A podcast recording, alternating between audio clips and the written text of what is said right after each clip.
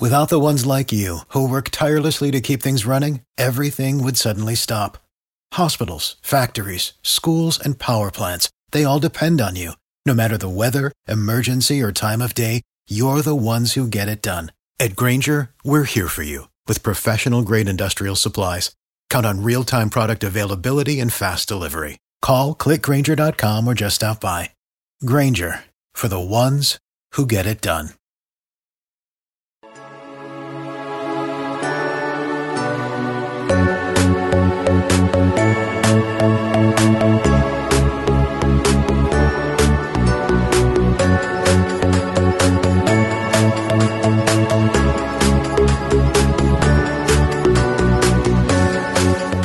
Welcome back to the Anthony Gordon Show.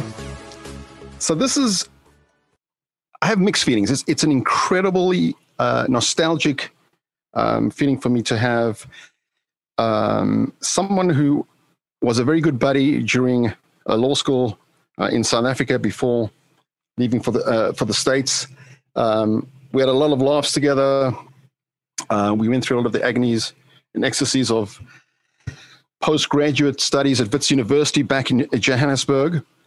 And in the same breath as I was speaking to uh, Larry Linton, our, our special guest, before we started recording, I realized that the uh, incredible story uh, that Larry's going to share with us dovetails with the theme of the Anthony Gordon show, in as much as at uh, the age of 49, and uh, Larry's going to walk us through his journey.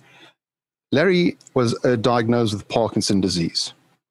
And now, for our many listeners who um, perhaps best familiar with Michael J. Fox, uh, the sort of image conjured up in one's mind is a very debilitating um, way for us to, for one to continue to navigate one's life. And Larry wrote a book, um, Shaken Not Stirred, an incredibly gut wrenching, sincere um, sort of overview of living with Parkinson's disease. And as I read through the book, I realized the different cycles of um, anger, uh, hitting rock bottom, why me, and then sort of ending with recalibrating changes and becoming, I believe, not only a tremendous uh, ambassador and spokesperson, you know, for folks that are infected with, with PD.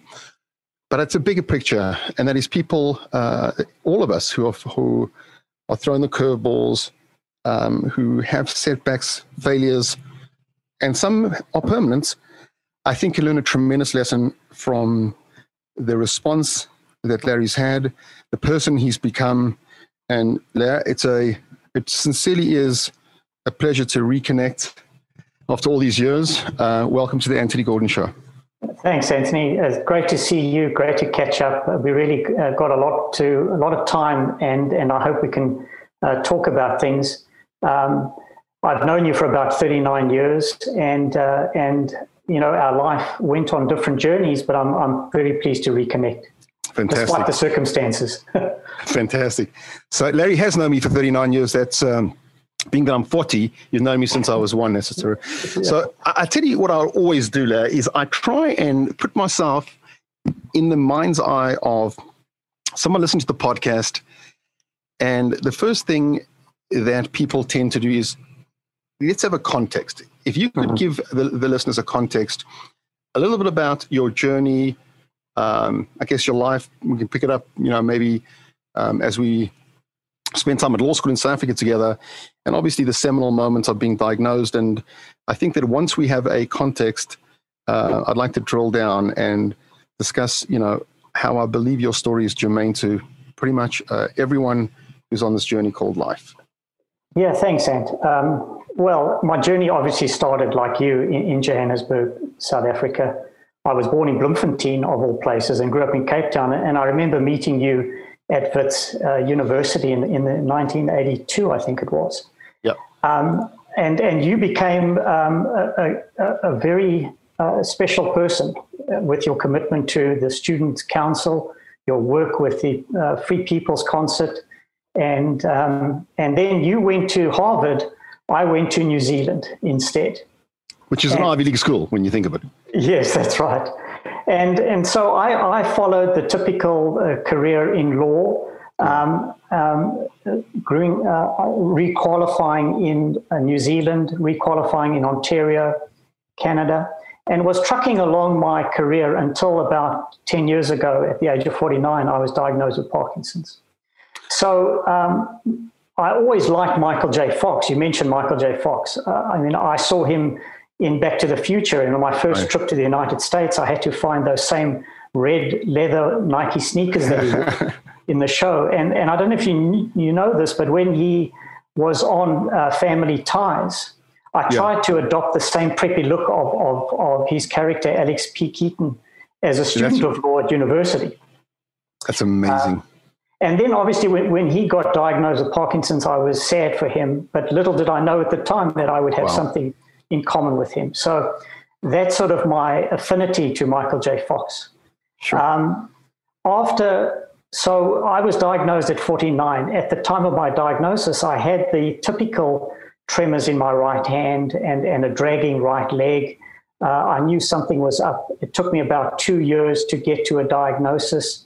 I had tried physio, I tried acupuncture, I tried naturopathic remedies that, that tasted as nasty as they looked, and nothing seemed to help. So, just so, for, our, for, for our listeners, sorry, there to to uh, interrupt the flow. At what point before the definitive diagnosis were you presenting with something that you thought either I'm just going to ignore this or there's something going on here? Yeah, when you wake up every morning with, with, a, with a twitch and a tremor, constant tremor in your right hand, um, you know something is up. Um, I came up with excuses. I thought it was coffee or my dragging right leg. I, I blame for the running that I was doing. But when that, that doesn't go away, um, no. You know something is up. So in the back of my mind, I had the images of Michael J. Fox at the time. You know those those uncontrollable tremors, yeah. the stiffness of a Muhammad Ali. Yeah. Um, so I knew something was was wrong, but it the doctors were not convinced that I had um, Parkinson's because I was a young guy. I was 49 in the middle of my career. And the image of Parkinson's, besides Michael J. Fox, is that yeah. typical old age disease. And that was the biggest concern. So, so it was, it, is it very atypical to present, you know, as a, you know, young middle aged guy? The typical onset age is about 65. So anything younger than that, it falls into the young uh, adult onset. Okay. The thing with Parkinson's, though, is that there are a lot of non motor symptoms which can show up years before. And before I had the twitching in my right hand and the dragging right leg, I was prone to panic attacks and anxiety and depression. And the research that I've done these days that that indicate that those symptoms are are, are, symptoms of Parkinson's years before you get wow. to the tremors. By the time you get to the physical symptoms, the research indicates that you've already lost about 50 to 60% of the dopamine producing cells in your brain. And so again, the, the pre um, the pre real shaking manifestation presents as a uh, a depression, a it sounds like fogginess? What, it sounds like all so more mental than physical. Am I wrong? It, it, could be. It could be. Those are indications and symptoms that it could be Parkinson's. But okay. but it's typical that the GPs and, and the, the, specialists don't want to go there because the yeah. typical image is that it's an old person's disease. Yeah. So my mission these days is to convince the world that Parkinson's is not that. Um, people can can see me and, and compliment how well I, I tend to look because these days, and I'll get into why I don't shake as much as I do yeah. uh, as I did in the past, is that this disease ha- has a younger face, and there's an element of invisibility to this disease that I, I like talking about to convince employers and and and other people that it's a chronic disease, but it's there's a younger face to it. So as you're speaking, I'm hearing uh, that, and, and I don't want to impose, you know, my views on you, but it sounds like you uh, you subscribe to the belief that this happened for a reason. which perforce now puts you, uh, gives you either a, a life calling and responsibility. Right. But uh, I've only realized that uh, in, after about 10 years. Okay. Because the first two or three years after my diagnosis, I, I was in a dark place. I, I became a recluse. Yeah. I went through those, you know, those five stages of grief, sure. anger, denial, and, and it took me about three or four years to come out of that. I mean, it, for me, it was easier to deny and live in denial. Yeah. than live with the acceptance. But it reaches a point where I was alone on my couch. Literally, my family had abandoned me. Um, Be- before you get to, before you get alone on the couch, and I, and I, and I don't mean to be rude. The reason why I'm doing this, sorry, Lair, uh, is because this is, you know, I've done radio and podcasts for long enough to know that this story is going to resonate with a lot of people. So I want to just right. make sure that we um, don't miss a piece here. During the darkest time, you're about to take us from the the uh, hitting rock bottom, and we're going to start the journey back. But be, during the darkest time, mm-hmm. Here's what the listeners are thinking. Number one, how come this guy didn't get fired? Because he's obviously walking around like a zombie um, and not functioning. And how come his wife didn't throw him into the backyard into a hammock and said, uh, you know, it's uh, this is ridiculous? Mm. That's a good question. Um, firstly, I, I, was very upfront with my diagnosis. Uh, I always disclosed to my employers wherever I was working that I had Parkinson's because okay. it was a way uh, of, of dealing with a condition that I no longer had to hide yeah. from it. But, but that was at the time of acceptance when I started to do that. Okay. As far as my family is concerned, I do consider myself a very lucky guy. Yes. I've got a wife who I met at u- university, even yep. at school, yeah. and, and she is um, a tremendous rock. And, and I, I have the disease, but the burden is yeah. felt and shared by her. Yeah. And, and she's in the health industry as well. And my kids have followed her in the health industry. So I've got my A team, my health team at home. I'm their worst client because I don't listen to a word they say, but I think that's my liberty to do that. Um, so amazing. nobody went to, went into the family business on the law side. They all went to family business on, on, the wife's side. Um, but that was a way that I dealt with it because uh, as soon as I was in a good position where my symptoms were under control, right. where I could function um, and, and maintain my job, was at the time that I started talking about it. And, and when I started talking about it, my thought process became a lot more positive. I was no longer living in denial. I could live with the condition, and my career progressed. You know, sometimes I hear these stories that that on a diagnosis, it's the it's the beginning of the end of a career. Right. In my case, I was lucky because I was able to to work and became a partner in a in a in a top professional services firm after my diagnosis. It's unbelievable. Would, was there any feeling, and I'm specifically asking you this question um, in the light of a, a, couple of the episodes we had before, was, it, was there ever a feeling of shame? Embarrassment and shame are two different things. I, um, I, I would say yes until my time of acceptance. Okay. I, I, I, had shame because I questioned, you know, why I was given this disease. I questioned my role as a father, as a parent. Yeah. So that definitely comes with guilt. I was yeah. the, you know, I was the principal breadwinner, mid-career, had a mortgage, had children to support. So there's there's tremendous shame that comes with that because was I be, was I going to be able to function, work, continue working? What would happen if I couldn't work? Um, you know, the financial burden and stresses and strain. So that that plays on on the mind of a young onset Parkinson's patient, absolutely uh, mid career.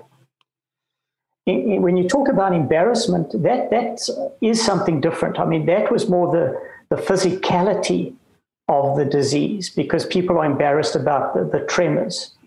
So I used to clasp my hands together, sit on my hands, bury my hands in my pocket, but the concern I had there is as a lawyer, as yeah. you know, and you've got to you've got to show confidence. Yeah, yeah. And yeah. the more I tried to disguise my tremors, the more I actually got wow. my tremors. And for a client, I think that could be a problem. So I've known you for, as you said, I've known you for a long time. So I think I can get away with uh, asking that. You've always had a phenomenal sense of humor. You've always had a way. You and I had uh, many ways of turning life un, uh, upside down. Is, is, there a point? Uh, and I do this a lot in, in other contexts. I'm saying this with absolute love, where you can take the cards, this new card you've been dealt, as painful as it is, and as part of you, which is normal, want to say, I didn't order this card and reach a point where you can actually uh, build it into the parody of life, build it into something uh, that you can, instead of, um, you know, uh, you, instead of this becoming the quote unquote being victim of, somehow turn this around into uh, something that is more colorful, more humorous. It's a very difficult thing, but I, I can see, uh, knowing your personality, I think that it would be doable. Um, it is doable. I think my sense of humor has sustained me throughout this journey. And in fact. I remember the first day that I was diagnosed, you probably know well, the handwriting of a doctor. Yeah, um, scratchy. Yeah, and one of the tests of, of Parkinson's diagnosis is a writing test. So when the when the neurologist, after 30 minutes of seeing me, handed me the script, I looked at it and I said to him, "Hey, have you been tested for Parkinson's? he, he didn't appreciate that. That's and, great. That's and great. I had to change my neurologist. But, That's amazing. And that was that, that was as the feces hit the fan. This is the first. Yeah, literally, literally sitting down because I find that my sense of humor, lifesaver, my my fortification against stuff. Yeah, and I use even it a lot. these days, I, I come up with my top ten perks of Parkinson's, and my, my list continues uh, and changes That's every beautiful. time. That's beautiful. It's amazing. Okay, so there, you, you through the cycle, the why me, you hit rock bottom. Tell us if you, what was it that really got you off the couch? What I mean, everyone. Let me rephrase it. Hmm. We are uh, part of my professional life is around professional athletes, a lot of celebrities. Um, I can almost think to almost all of them that I think of, something happened where they hit that point, and that was the seminal moment. Right. The, the moment for me, I, I remember it. It was a Saturday night because uh, my family had left me. I, be, I was a recluse living literally on my couch, sleeping on my couch, eating on my couch. They went out on a Saturday night, and and sitting alone, uh, I had this overwhelming sense of emotions that rushed through me yeah. that, that was anger. I, I returned, you know, I, I, had this pent up anger that I was carrying for two years. Sure. I started swearing and shouting and pulling at my hair and then became tearful. I started yep. uh, uh, crying and bawling and wailing like a baby because I felt so sorry for myself. Yeah, that's completely normal. But but then there was an amazing third emotion, and that was utmost calm and peace because I exhausted myself. And at that point of of um, peace and calm, I realized at that very moment that I'd reached the point of acceptance. I was no longer living in denial. At that very moment, I realized that I still had a life to live. I still was a father, a friend, uh, and a spouse. I, I still had a job and a good job at the time.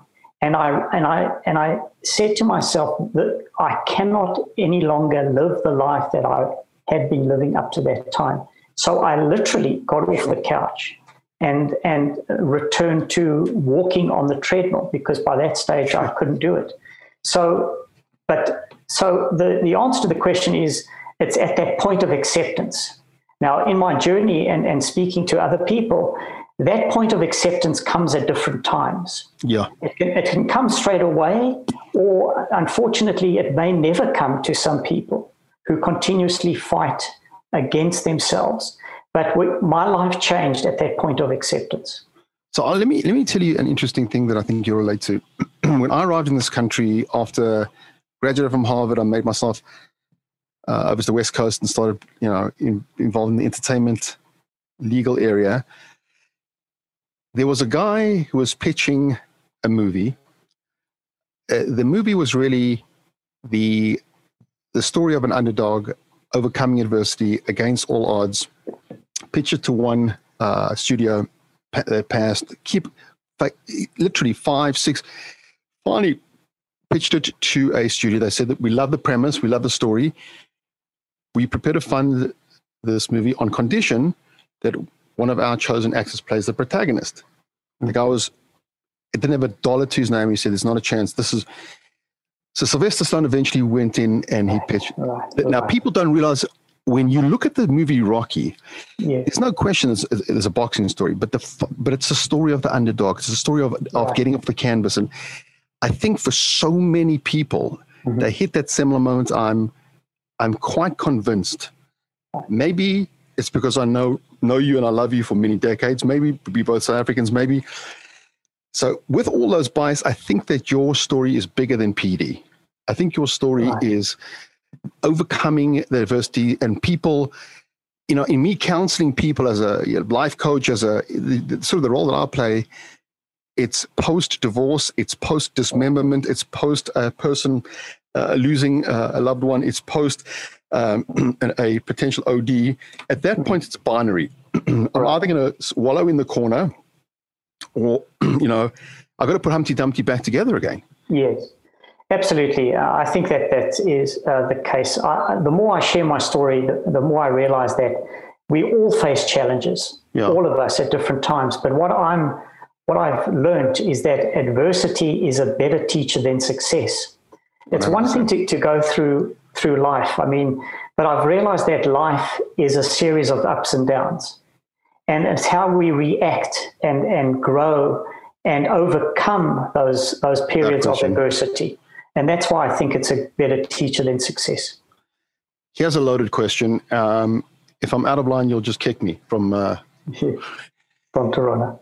From okay, if if if dough was not an issue, okay, um, you've got a long lost un- uh, Uncle Joe in Ireland who who uh, bequeathed you 25 million bucks, and if if it's not, how would you spend the next 10 years if you didn't have to worry about dough? Um, my my job is to live um, a good life for as long as possible. I know that the Michael J. Fox Foundation has spent billions of dollars on research for Parkinson's, and he's yeah, doing absolutely. a tremendous job. But we haven't found a cure yet, and there's got to be a reason for that. And, yeah. and I do think the reason is that Parkinson's is a very complex disease. We don't we don't follow a common thread or common yeah trajectory with this disease. So I, I focus on living well because that's those are the things that I can control. When I'm running and I'm biking or I'm boxing or swimming, I, I take great comfort in knowing that there is a scientist or a clinician who is hunched over their microscope yeah. looking at Parkinson's at the molecular level. And I'm very thankful for that. But what I can do is only do what I can. So I control what I can. So if you had to ask me the, to answer that question, I would live an authentic life yeah. as as much as I could, because I, I think you know the, the pain of a diagnosis changes your outlook. For sure. And you know, people, I, I stopped chasing the you know the corporate bucks yeah. because you can't buy health, but what yeah. you can buy is time, and what you can buy is quality and, and living an authentic life. So I would spend it accordingly. That's beautiful. The the the reason why I asked the question is partially whether you sort of identify yourself um, through PD or I'm Larry Linton. Mm. This is who I am. Um, the, you know, I, I definitely my life changed at the age of 49, but from the age of 49 onwards, it doesn't sound like you're going to say, I've got PD, and by the way, my name is Larry Linton. Right. I'm thinking about a second book. You mentioned my first little book that I've, I've written there. My, my, yeah. my, my, second book is going to be The Life and Times of, of Larry Linton, My Life in Law, because uh, it's definitely been a 30 year career. And my chapters are the good, the bad, and the ugly. Yeah. And, but not necessarily in that order, because I do think it's a chapter that I'm going through it certainly has defined who I am now, but I am a, I'm a whole person. You know, I had a life before Parkinson's, but my, my life after Parkinson's has become more rewarding and fulfilling in many respects. Now, I'm not saying that every day is golden. There, I yeah, mean, there's sure. challenges with Parkinson's. You know, I can run 10 kilometers and then I can't walk to my mailbox because I have instances sure. of freezing. But, but I've learned to accept that. So I do think that it is now a, a chapter in my life and, and I don't know what's coming. Yeah. I, admittedly, I don't read those those last chapters of my reference book on Parkinson's because I'm still maintaining my quality of life as best I can. But I do think it's it's I was given Parkinson's for a reason, and I'm still trying to find that out. But I'm I'm motivated to share my story, and I do think it's beyond Parkinson's. Uh, you know, to to live with a chronic illness is a challenge for everybody. So I'm going to let you into something that I've I haven't said yet on this podcast. Uh, so this is first on the Anthony Gordon Show with Larry Linton. Um, there's a team now of uh, of guys that I'm working with um, on a TED talk. So I, we did a lot of research. The, the, I've done a lot of public speaking, as you know, and I, and here's what they found. And I thought, and they, they just gave me the results this week, so it's very auspicious with the fact that you on the show. There, there's seems to be a theme with a chunk of the most popular TED talks um, that are that have been given, and the theme is people have gone through a tremendously debilitating. It's either a an accident, a disease, and it's the intestinal fortitude and the grit and and who they are on the other side, which tells me if these are getting five, six million hits, mm. it tells me that's a story of the human condition. Oh, absolutely, absolutely. And and the other message that I give to people when I can is is is not to wait for a diagnosis before living your life. Beautiful. That's amazing. You know, because I, I think everybody should live their life like they've just received bad news because it, it focuses me that's very true to, to live in the moment and i think that's the other thing that living with a chronic illness is you you you kind of don't worry about, you know, you don't sweat the small stuff. Yeah. You don't worry about the past because you can't control it. You can't worry about the future. Amazing. You've got to live in the moment. So um, sure. that that's really what it's all about. Um, is is living in the moment. Intentional living is what it's all about. So if I do a tr- tremendous amount of public speaking, if I were to say to recommend uh, to one of the organizers, there's a buddy of mine. Uh, from South Africa. We went to law school together. This is his story. My only concern, and I, w- and I think that you would resonate, is that at what point do you say, and I'm not a specimen. You know, I'm not this, mm. I'm a human being that got diagnosed with something um, which could be very sinister. You know, I don't want to be this guy that people look at it, you know, and, and feel sorry for. There's a life, there's a person, okay, and there's a peckle I have to carry. So there's a, there's a thin line there. There is a thin line, um, but uh, you know, it took me eight years to get to a support group at Parkinson Canada, because oh. up to that point, I was I was trying to get through this myself. Um, but I've realized that that Parkinson's is a community event, and really there's safety in numbers. Yeah, and the more imagine. we talk about it, the better I feel about my condition. And if I can help anybody with PD or in a challenge in life, then that's my purpose. I, have got to, it's no, it isn't my story. No, it's, you're right. It, you know, it's a story about everybody's journey faced with an, an adversity or a chronic illness. And if I can give somebody just 1% um, or change sure. their mindset 1% to just start living an intentional life, that's, that's my purpose. I'm convinced of it. See, one thing I like about what you're saying is that I don't think I, I speak to a lot of people who define themselves and their life by their, their vocational calling. I'm Joe Goldberg. I'm a lawyer.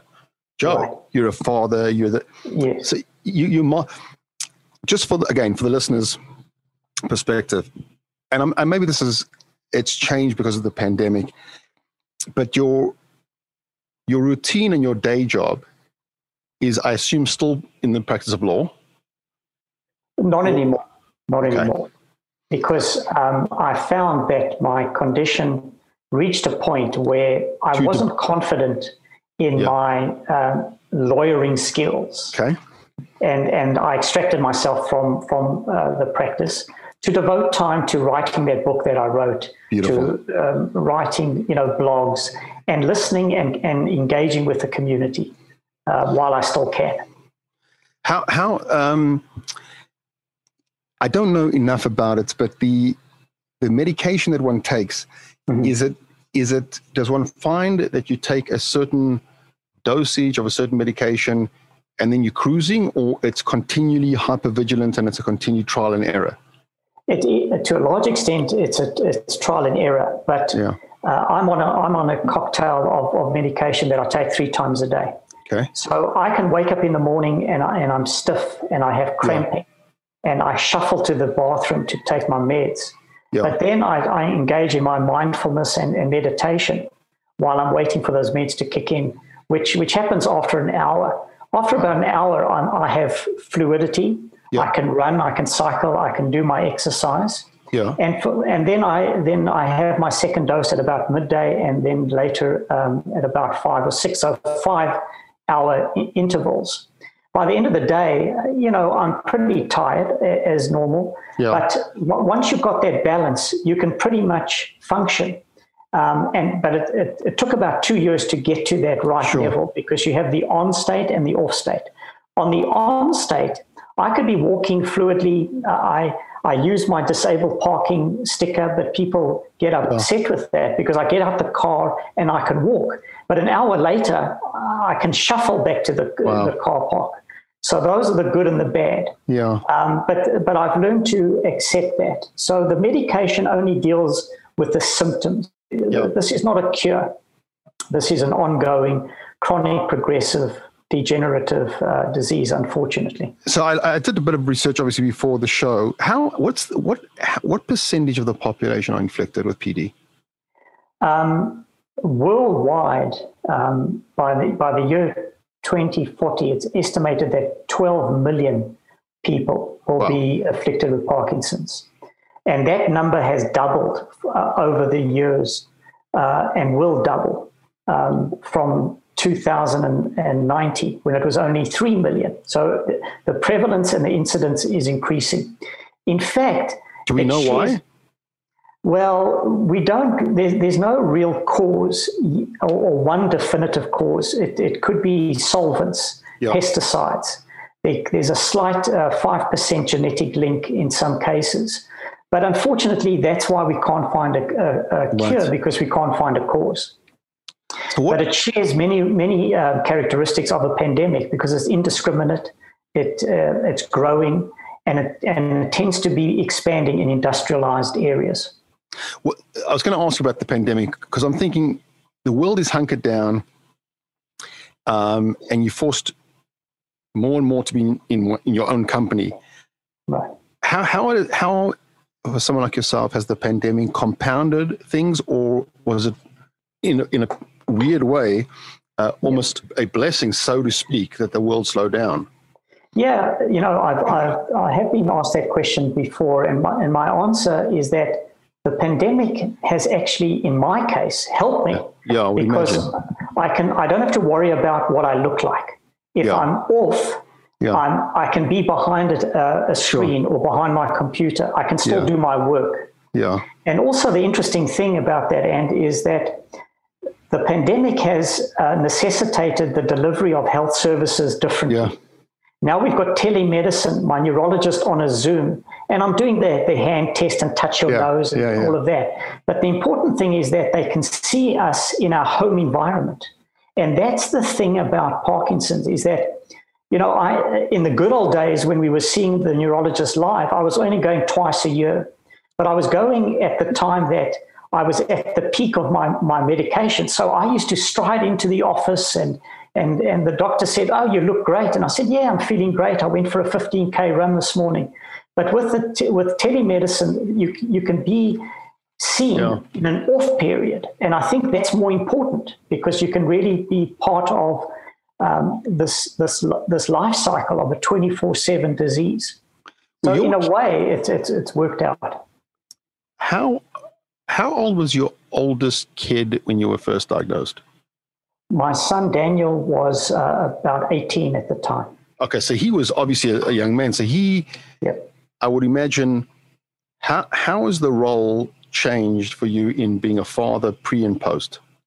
Yeah, I, I mean, that was some of the psychological issues that I had to deal with. Yeah, I can imagine. What- Very what, tough. What my, what my role as a father would have been. Um, he was obviously concerned. You know, for me to come home after the neurologist, not go back to the office was unusual for him. Sure, sure. Um, but but I, I think I have installed some some values. I mean, he does comment these days that I've got tremendous grace and humility, which he wouldn't have. He he he expected anger. You know, why me? And I and I've said Yeah, to yeah. him that I I couldn't control that. Uh, so to a certain extent, um, I, I have to let that go. My daughter um, was uh, was about 15, and, and she sort of saw right through my my fake uh, assurances that everything would be okay. But when the medication got going and I, I managed to balance it out, and then got back to my routines, um, it was it was easier for for her to deal with. So the, the I guess the fear I would think is that no one wants to depend uh, or be a, a, a burden on one's kids. Right. So Um, I, I would imagine I- that, I- that plagued you. In the, It, it did, but but I think it played me f- for the wrong reasons because I've I've, I've spoken to them now, Yeah. and in my role and my questioning of, of my fatherhood and the Yeah. value to them was more of my concern. They have always seen me as a father, yeah, it's interesting. and um, I don't know if I've uh, shared with you. I lost my dad when I was very young um, No. to heart disease. I was six at the time, so. Wow. Um, I, when I was given the opportunity to, that I could, so my value in them didn't change. It was my perception of my value in Yeah. them, which I thought was going to be the problem, but it, but it hasn't been the problem. So I'm going to ask you a few questions that I asked every single guest. Um, I think this has become the tools for life that we're trying to impart. So that I want people not just to have a interesting discussion, but they Mhm. can take things with them. Because I think that one of the catalysts to us launching this was um, several years ago. I was a speaker at a a, a, um, a Passover retreat with Ben Shapiro and with Dennis Prager. One of the things that we were talking about was life wisdom. And I'm, I happened to make the comment that a lot of the, the tools for life and life wisdom I certainly didn't get from the hallowed halls of an Ivy League school.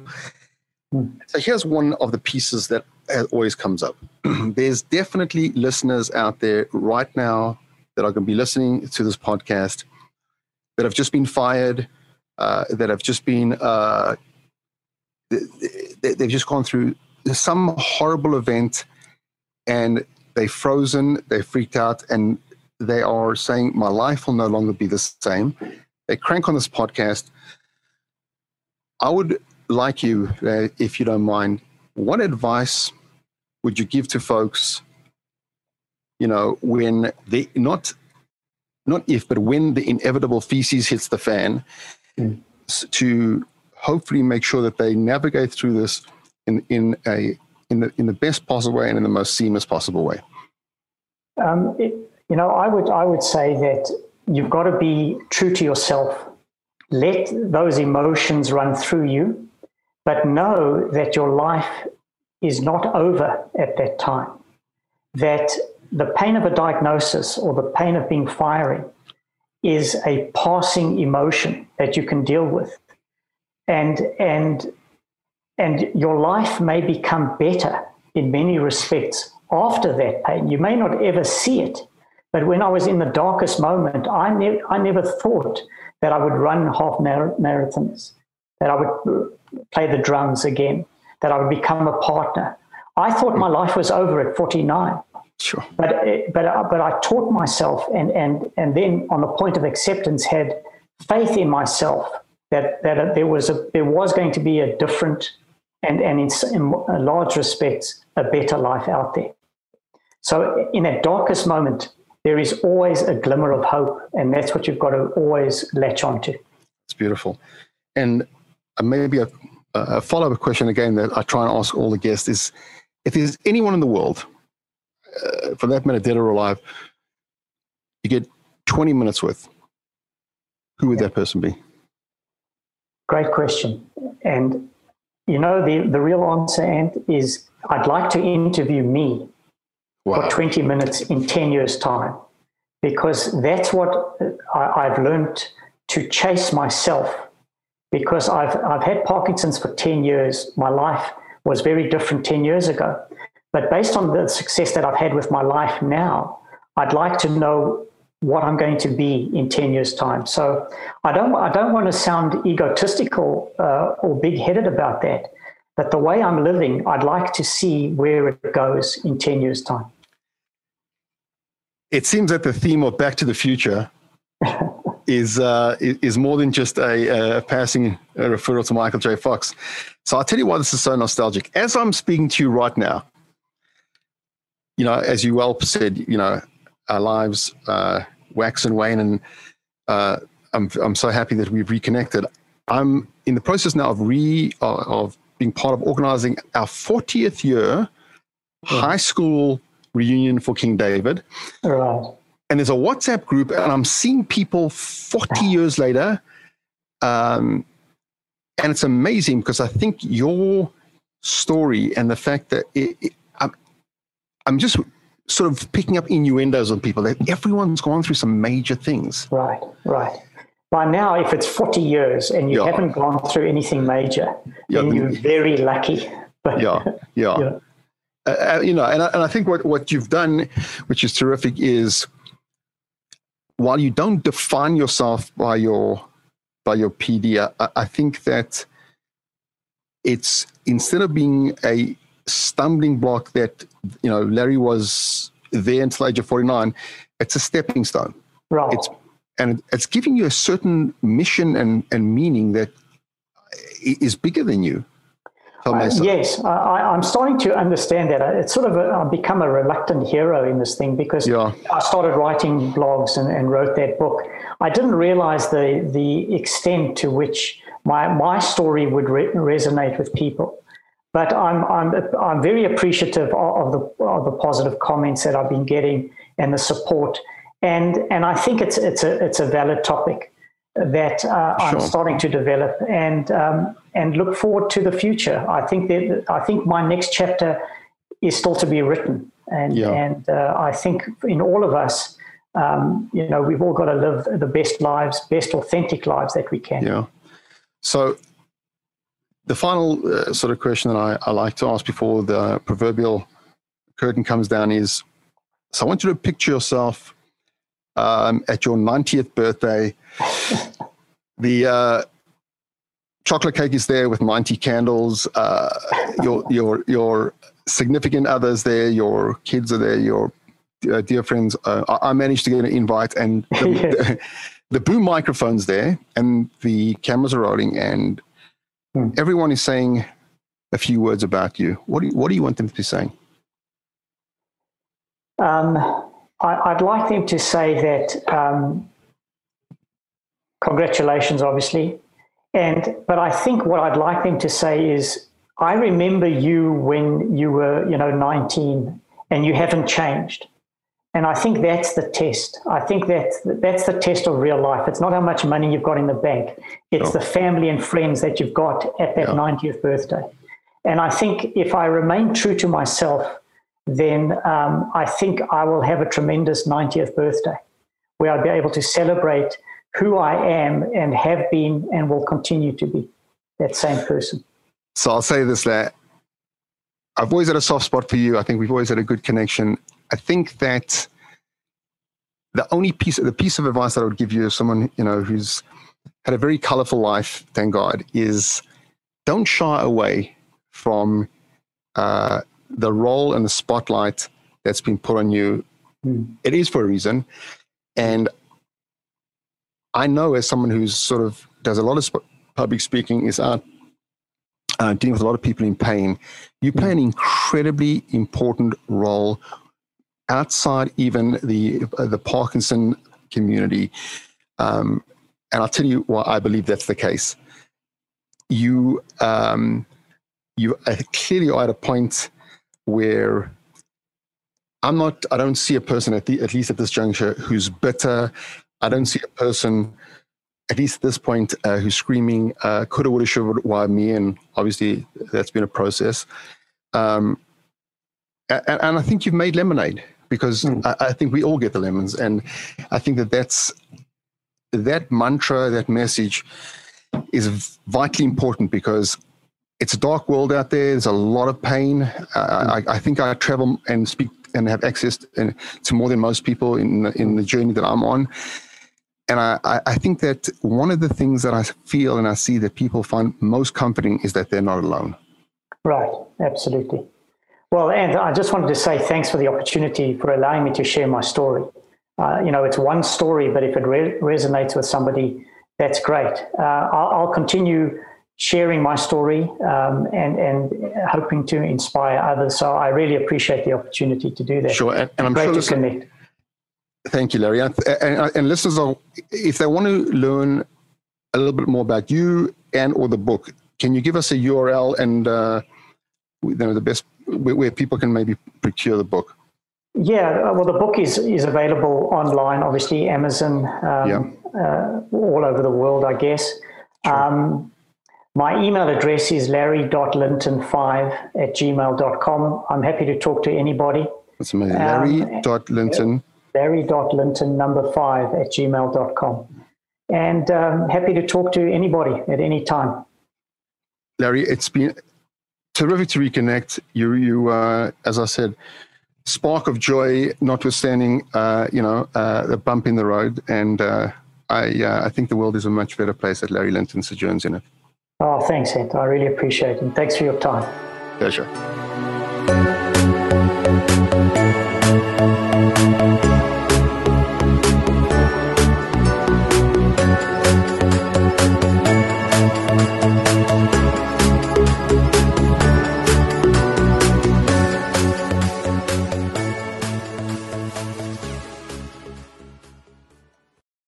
For the ones who work hard to ensure their crew can always go the extra mile, and the ones who get in early so everyone can go home on time, there's Grainger, offering professional grade supplies backed by product experts so you can quickly and easily find what you need. Plus, you can count on access to a committed team ready to go the extra mile for you. Call, clickgrainger.com, or just stop by. Grainger, for the ones who get it done.